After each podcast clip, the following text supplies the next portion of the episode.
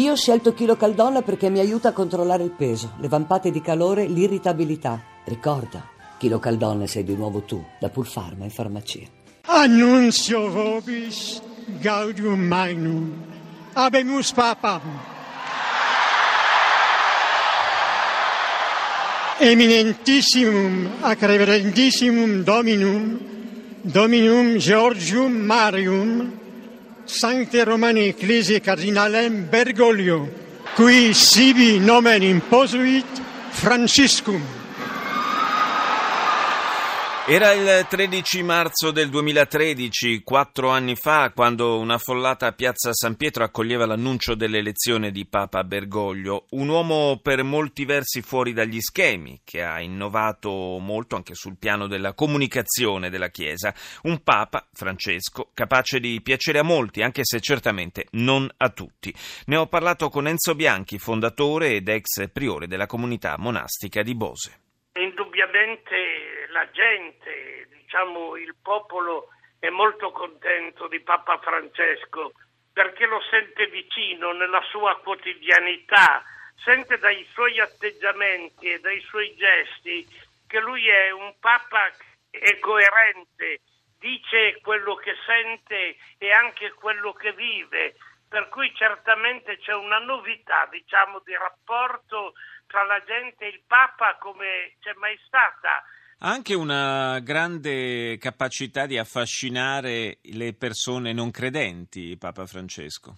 Eh, indubbiamente, perché bisogna dire il suo discorso è certamente un discorso cristiano, il suo messaggio è quello evangelico, ma si esprime sempre in modo molto umano, fa un, un cammino nei suoi discorsi, nei suoi atteggiamenti che è quello che vuole un cammino di umanizzazione, parla al cuore della gente perché parla dei valori che la gente sente, la giustizia, la pace, l'uguaglianza, tra i temi sui quali ha molto battuto in questi quattro anni il pontefice ci sono eh, cose che riguardano la nostra quotidianità, i rapporti ad esempio all'interno della famiglia, i rapporti interpersonali, ma anche eh, la difesa e la ricerca della pace e eh, la capacità di comprensione e di accoglienza eh, nei confronti dell'altro, eh, cosa, tema particolarmente scottante in un momento in cui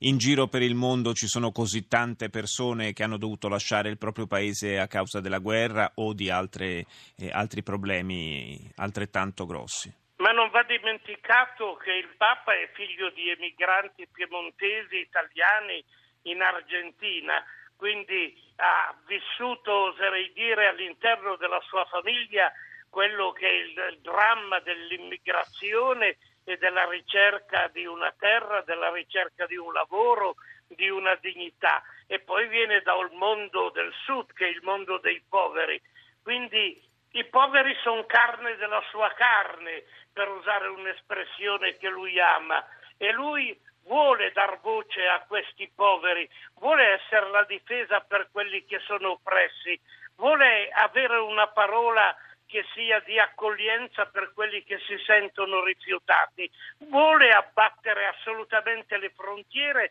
quando la tentazione invece è di innalzare dei muri. Quindi noi ci troviamo un Papa che può essere controcorrente rispetto alle grandi dominanti del mondo, ma che interpreta profeticamente proprio quei cammini, quei desideri di cui più si sente l'emergenza all'interno di quella che è la gente semplice o addirittura i poveri. Eppure ci sono anche all'interno delle eh, comunità eh, cattoliche delle resistenze, delle eh, frange della comunità cattolica che sono assolutamente contrarie al, a Papa Francesco. Mi capita di leggere a volte anche sui social network delle eh, prese di posizione durissime nei confronti del Papa.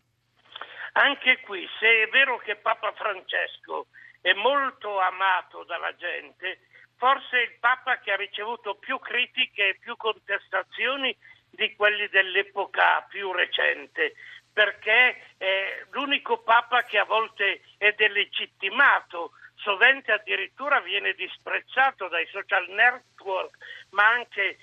da dal chiacchiericcio, eh, come posso dire, ecclesiastico di molti cortili. Ma io mh, mm, non voglio avere nessun merito su questo, ma l'ho detto fin dall'inizio. Se il Papa interpreta il Vangelo, annuncia il Vangelo, crescerà anche verso di lui un'opposizione. Non può essere diversamente, come è successo con Gesù, perché in fondo eh, Papa Francesco con le sue prese di posizione per i poveri, contro gli arroganti, contro i prepotenti, le sue parole taglienti contro i venditori di armi, contro quelli che eh, vivono e fomentano situazioni di odio o di ineguaglianza, ha delle parole molto dure. Accanto a questo, se poi mettiamo la sua misericordia per i peccatori, l'aver così incrinato il primato assoluto, legalistico, intransigente della legge a favore di una misericordia per chi ha sbagliato, noi comprendiamo come all'interno della Chiesa lui abbia anche una forte resistenza e diciamolo pure molti nemici che aspettano soltanto che il pontificato passi, essendo il pontificato di un uomo che ha già una certa età. Quindi possa in qualche modo scattare una sorta di restaurazione, mi sembra di capire dalle sue parole. Devo dire che molti dicono, ma speriamo che passi presto e si ritorni alla condizione di prima ma anche su questo credo che Papa Francesco alcuni mutamenti del Vangelo li vuole fare in tal modo che chi viene dopo non possa più tornare indietro.